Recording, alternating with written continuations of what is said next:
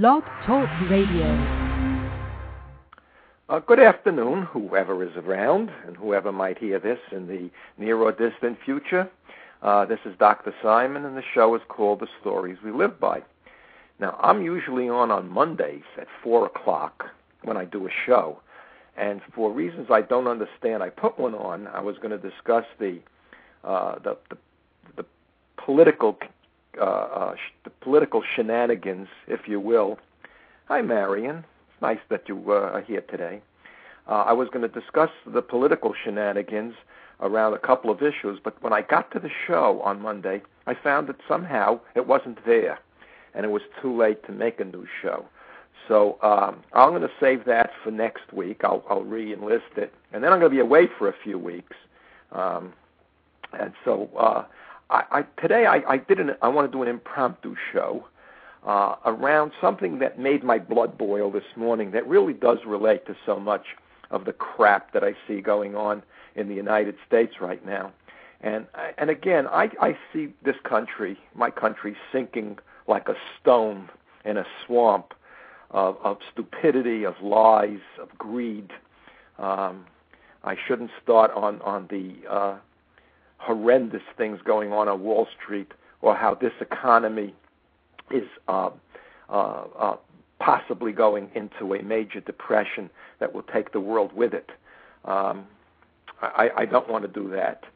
Uh, what I watched, what, what I saw this morning, however, was on a show called The Today Show. Hi, Marion, and and the um, there was a discussion by another erstwhile doctor, an attractive woman, uh, who uh, was talking about the fact that most people can't stop smoking on their own, that they need a combination of psychotherapy and they need uh, some kind of drug therapy to help them. And I think I had mentioned earlier on another show uh, the, uh, an ad on television about somebody who was smoking, and she's sitting in a doctor's office, and she's saying, uh, how terrible it is when she has to have a cigarette in the morning and she has to have another one at 10 o'clock, and then at lunch she has to have one. And uh, this is all awful because um, uh, she knows how bad it is for her. And um, she's sitting in this doctor's office, and the doctor comes out. And as she does so, the woman says, And I know I have a nicotine addiction, and it's time to see my doctor and at the end there's a, a picture of uh, an ad of something, and it says smoking is a treatable medical condition. Yeah, well, I don't think if God forbid I had cancer, um, I can talk it away. I need help. I can't cure my own cancer. Um, I think I could do a lot to prevent cancer, but I think there are certain times you really need help. And this business, you can't is juxtaposed by a constant bombardment on the happy shows, the more unhappy shows on television that tells you you can do anything you want. So here you have this, this juxtaposition. You can do anything you want, which is bullshit. You can't do everything you want. I can't fly. Um, I, I, I can't turn back the clock and be 67 next year instead of 69. Can't do any of that. But I'm constantly told, on the other hand, that I need an expert to run my life. Experts, politicians who keep secrets from us because we're not somehow smart enough uh, to get the information. Uh, experts who run the economy into the goddamn ground as they uh, satisfy their own greedy needs. And expert doctors who tell us we can't stop smoking or go off drugs, uh, and, and we need all kinds of expensive therapy, etc. And I wanted to talk a little bit about the difference between the words I won't and I can't, and I wouldn't and I couldn't.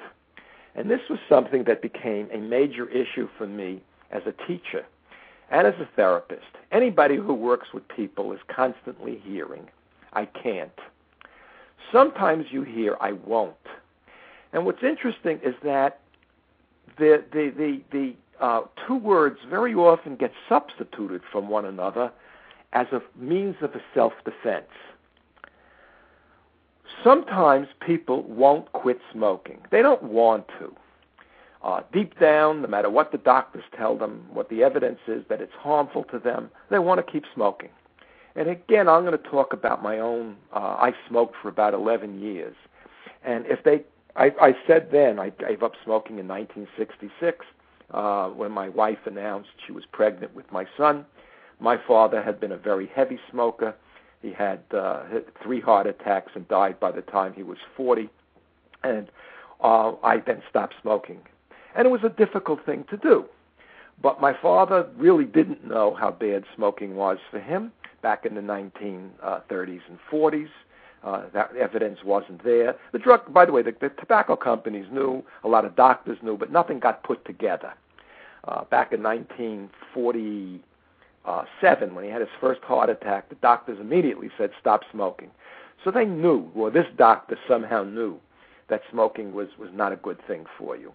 Uh, I imagine when people had lung cancer, when they smoked and surgeons opened them up uh, to see what they could do, they would see that the lungs of the smoker didn't look anywhere remotely like the lungs of a non-smoker, uh, providing that they're living in a uh, in an area that the air is not uh, so polluted. It's, it's as if they're smoking.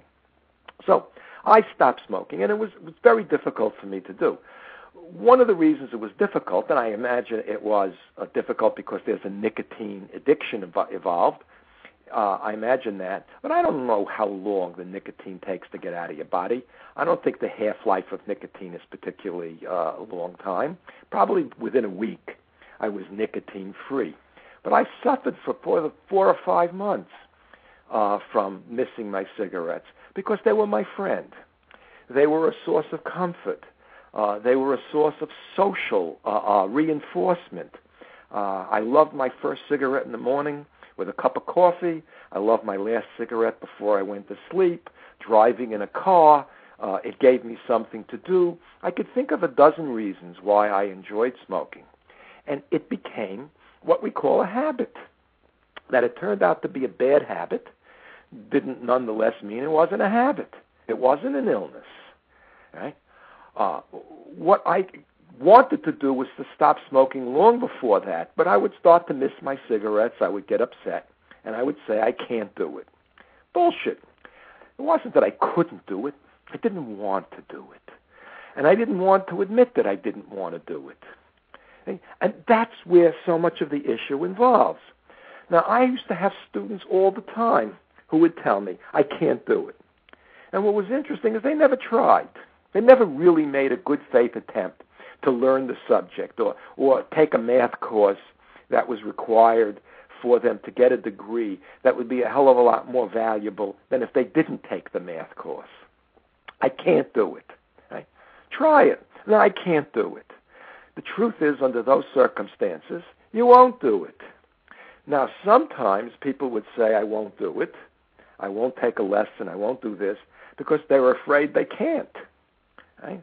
Or they have tried secretly and, and somehow they understand that something is more difficult than they're able to uh, carry out. They really have tried. Uh, so that the, you, one will be used in lieu of the other. I can't and I won't. When I gave up smoking, it was 1966, and it was interesting, a little history of this because I lived through it, and I'm sure most of my listeners are too young to remember this. It was in 1961 that Reader's Digest, which then I think had a much bigger readership than it had now, published material by a Dr. Hammond, John Hammond, on how uh, cigarettes were involved with heart disease and lung cancer. The drug companies immediately, and this went on for 20 years, said, no, we don't have the evidence, we have to study it more. But by the time 1964, 65 came around, anybody with any sense whatsoever knew that cigarettes uh, were, as they were being referred to, as coffin nails. And it was interesting, but people would justify smoking. Well, my my uh, grandfather smoked, and he lived to be 94. He died when he was hit by a bus. People would believe that their genetics could protect them, and maybe they could. Uh, not everybody who smoked did die. The enemies of smoking, you know, lie almost as much as the friends of smoking. It'll kill you, you know, it kills some people, it doesn't kill others. You want to play Russian roulette? You can do that. It's your life, and I think you can decide to do with it anything that you wish. The problem was that millions of people, not the problem, the millions of people gave it up with me. More and more people began to recognize that this was no good. And none of us did anything more than suffer a month or two or something to give it up. It was a choice. It was a choice. It was not a cure. It was not a treatment. None of us required treatment. None of us ever dreamed we would need drugs or long term psychotherapy. We just suffered. Um, about a few months into uh, uh, my uh, smoking, my wife was now with a big belly. She was giving birth soon, and I said something. I was really uh, like a, a, a baby. I want my smoke, and I said something stupid like, "If I can't smoke, I don't want to live." And she threw. She was eating an orange with a knife, and she threw the orange, the plate, and the knife at me, saying to me, uh, "You're about to become a father, and you can't live without smoking." And that was good. I think my wife has always been good for me that way. It put things in perspective, and I shut up. And then I stopped dreaming about it. It took about four months, five months. And then I woke up one morning, and I was no longer a smoker, not smoking, but I was a non smoker. And a couple of years later, I couldn't even imagine that I ever did smoke. As important as it was, I had reorganized my life around non smoking. Right? I stopped, if I had a drink, my hand would stop going to my pocket to find my cigarettes uh, because there were times when, when uh, I would smoke much more than at other times. Uh, and I remember once walking into a luncheonette and ordering a 7 Up. It was a very hot day. And I had the 7 Up, and I remember how wonderful it tasted because I realized that when you smoke, it shuts down a lot of your taste buds and it, it damages the uh, nasal passages so you can't smell. And a lot of the taste of food comes from the smell of the food, the odor of the food. Uh, and it became easier and easier over time. What was interesting is that in the few years after uh, the 60s, late 60s, 80% of the American public were smokers and then went to 20%. I don't know, 40 million, 50 million people gave up smoking and gave it up um, uh, without therapy, without help. I don't know how many fetched and how many didn't. Um, most people weren't even addicted at all. It, uh, my wife, and I've heard many stories like this, many women, they got pregnant, they didn't smoke. They knew that the smoking could affect their infant, so they didn't smoke for nine months. The minute they found out that they were pregnant, or plan to get pregnant, they stop smoking. Okay? And my wife never suffered. And then she went back after my first, she smoked again, and after the second, I think it was after the second, she threw the cigarettes away and never once ever said anything about it and never once went back to the smoking. This is true. This business of, of, of wanting to stop and making a choice is true of any kind of so called addiction. I've talked about this before. There's no such thing as an addiction. None of this is sickness. These are choices we make. Smoking is something you do, it is not an illness that you have. Therefore, it's not treatable, and it shouldn't be treated. And the overall stupidity of this and the danger of it is that we're constantly being told we can do anything we want, which is a lie, but we can do nothing without the experts. And the experts are getting rich on us, and they're making a fortune, and they're multiplying like rabbits. And more and more people are smoking, and more and more people are involved in addiction and, and, and, and using drugs of all kinds that are no good for them because life becomes really difficult and meaningless if you walk around saying, I can't. If you really believe that there's something defective about you, and for those of you who are following my show, you know this is a constant theme. Those who would want to control us want to convince us that we're defective. Morally defective, intellectually defective, genetically defective, biologically defective, but defective in some way that we can't live without this kind of doctor or this kind of expert or this kind of politician or whatever. We're constantly being told by these experts by these people who grow fat and rich on our stupidity and our our inability to understand that uh, there are things we need help with, but things that are choices that we make. Again, I don't think it's easy to stop smoking. It gave me a very big appreciation for those who became uh, um, involved with heroin or or uh, cocaine or drugs that had a bigger kick than smoking, uh, or alcohol, which has a very big kick. Right? There are people who choose, and why do they choose? They choose because there's nothing in their life to compensate for either the reduction in pain that these drugs bring about or the pleasure that they bring about. And it's interesting that many of these drugs uh, that initially bring pe- pleasure stop bringing pleasure. All they bring about is a cessation of the pain involved in the withdrawal or missing the drug.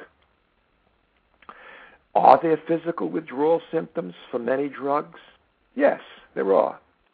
Does that mean uh, that that's a sickness or an illness?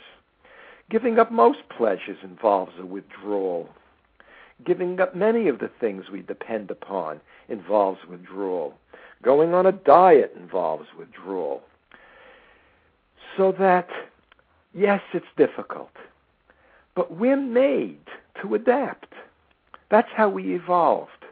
And we are now re evolving ourselves socially into individuals that are just helpless, empty creatures who have to be, be coddled, who have to be convinced that you can do it only with my help, when in fact, most of the time when we say, well, we couldn't, we really meant we wouldn't.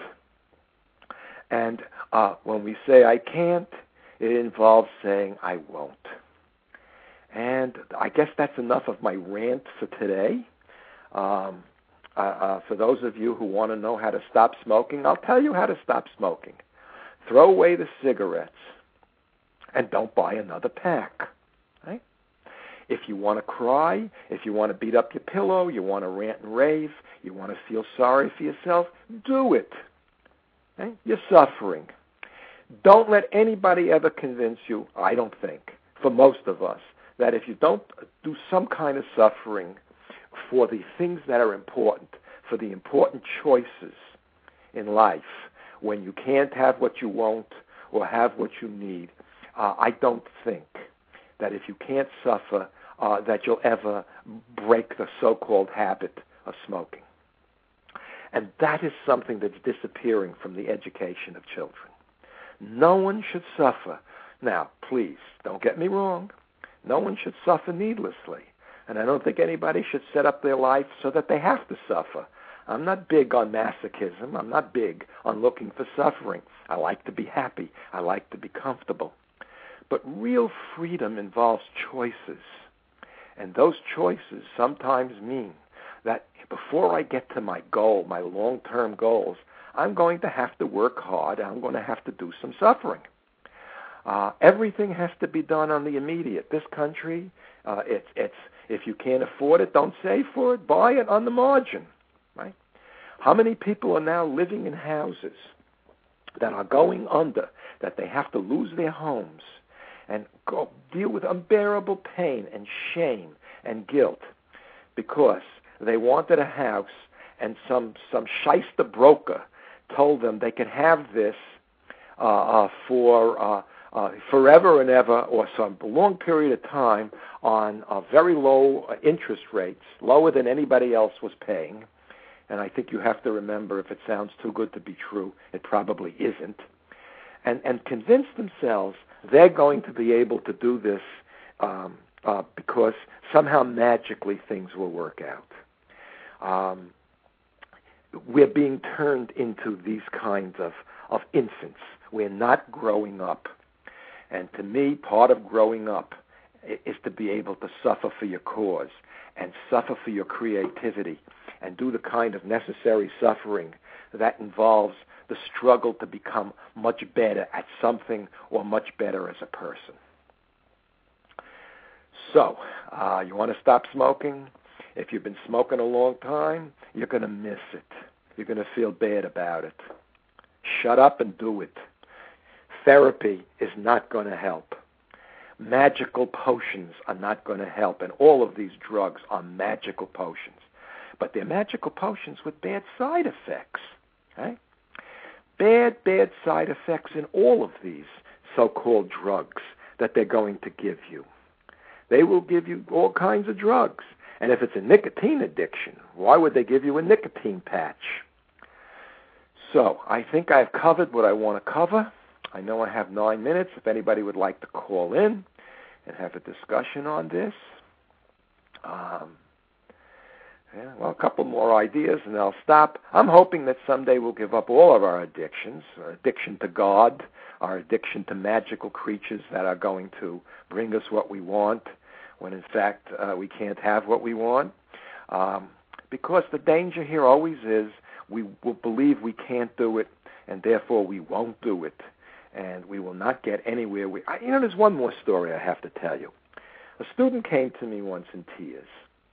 Uh, she had spoken to a colleague of mine, someone I stopped talking to many years ago because of this and other incidents. But and he had said, she had said to him, "I'd like to become a doctor." And he said to her, It's too late, you can't be a doctor. And in all probability, given her grades, uh, it would have been very difficult for her to get into medical school. But in the recent years, she had changed her attitude, had started to study. And while she might not have been able to get into medical school, nobody really knew that for sure. And I said to her, Nobody knows what you can or can't do in the future. Nobody can read the future. I agree it may be difficult for you to get into medical school, but who knows what your life will be if you pursue that. Now, at that moment, I had one thing in mind, she had another. Hers was, I have to get into medical school, I want to be a doctor. I believe that if she struggled towards being a doctor, even if she didn't make it, she'd be in a very different position than she was now. She was going to have to take a lot of science courses. She was going to have to do all the pre-med courses. She would have to change her major from some kind of, you know, uh, liberal arts to real science courses. And she did.